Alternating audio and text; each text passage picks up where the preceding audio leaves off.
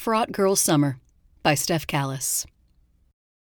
A guy I dated during my freshman year of college once told me I could never be sexy. I wish I could remember the context, but I only remember the comment. You're too silly to be sexy, he said. You can look sexy, but you'll never be sexy. Perhaps he was right. If he thought sexy meant feigning nymphomania and talking dirty in a baby voice, then no, I would never be that. I wish I had kicked him in the nuts. I wish I had punched him in the mouth. I wish I had marched out of his dorm room and called that other guy who'd been hitting me up. Instead, I just stood there and thought about what he'd said. I could never be sexy? What is sexy anyway? Is it a way of looking or a way of being? If you ask my college ex, sexy is something women perform for their unimaginative and entitled boyfriends, and silly women will never get it right. This can't be the truth. Sexy is a state of mind. Sexy is a vibe that's put out and picked up. Satin is sexy. Hotel rooms are sexy. Jack Black and Don Draper and Zoe Kravitz are sexy. Dancing is sexy.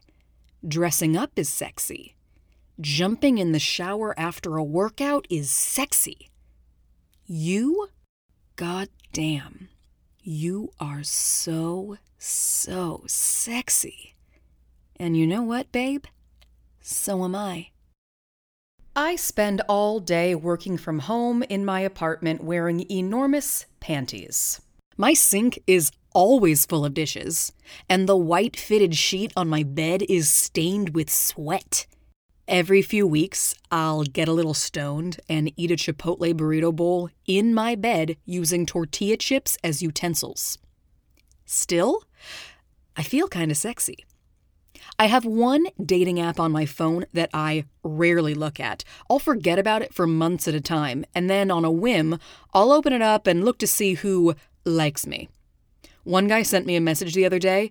It said, Excuse me, miss, are you looking for anything physical? You enchant my soul. I didn't respond. Poor guy. He can tell I'm sexy. I'm not sure how this current fit of sexiness started. I know when it started, but I'll get to that later. I also know I became dangerously okay with myself at the beginning of 2020, and that feeling persisted throughout the first few months of lockdown. I worked out five times a week, spent leisurely afternoons putting on makeup, and snapped daily thirst traps for no one but myself. When I did post the occasional selfie or goofy ass video, I'd sit back and let the fire emojis just pour in. Ah, those poor dudes. What else were they supposed to do? I was an enchantress. I was James Bond. I was really rather sexy. My confidence took a hit last fall when the despair finally set in. The country was exhausted and uncooperative, and everywhere I turned, I saw death. COVID numbers were climbing, the election was nearing. Every day felt like a bad reimagining of Withnail and I, with no red wine and no Withnail. I stopped working out. I stopped putting on makeup. I looked at my cute selfies and hardly recognized myself. The fuck was the point of all that? I wondered. You're just gonna go insane in this apartment. A sigh of relief finally arrived in the spring when I became fully vaccinated. Finally, I could go to a grocery store or a doctor's office without having to disclose to friends and family that I went to a grocery store or a doctor's office.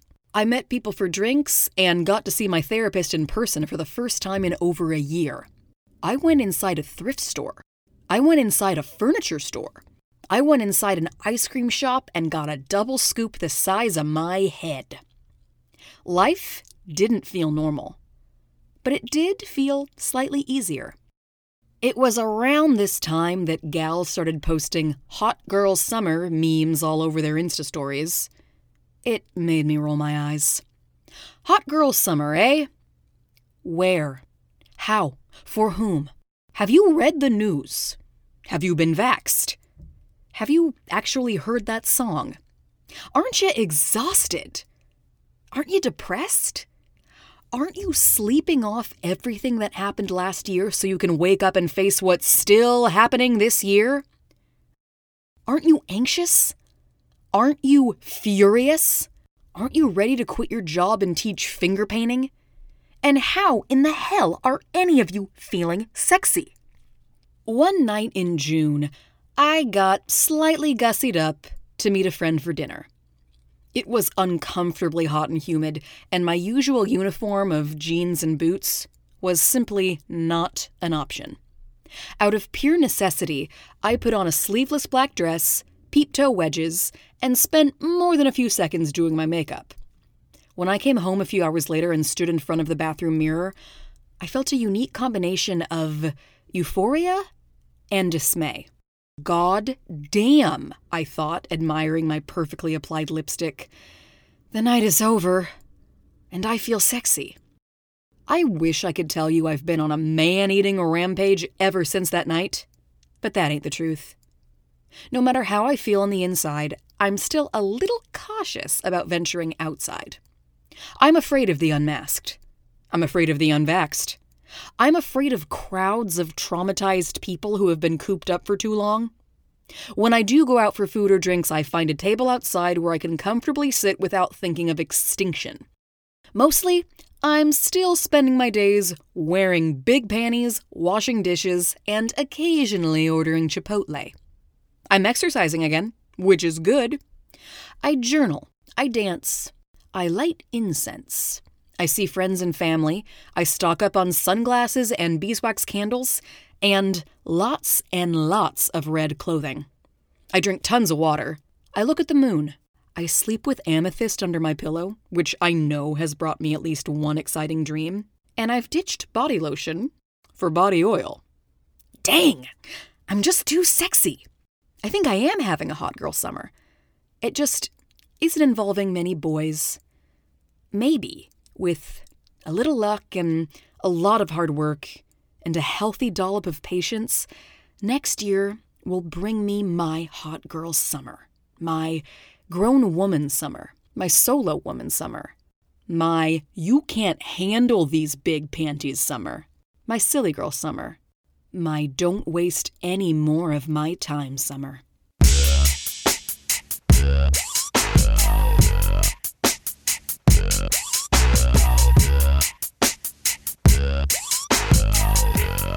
Thanks so much for listening to Since We're Here. If you enjoyed listening to me read my writing, or if you would simply like to read my writing, visit steff.substack.com. That's S T E F F dot substack.com. You can also find Since We're Here on Spotify. If you enjoyed what you heard, please tell your friends and family that this was fantastic. Ciao.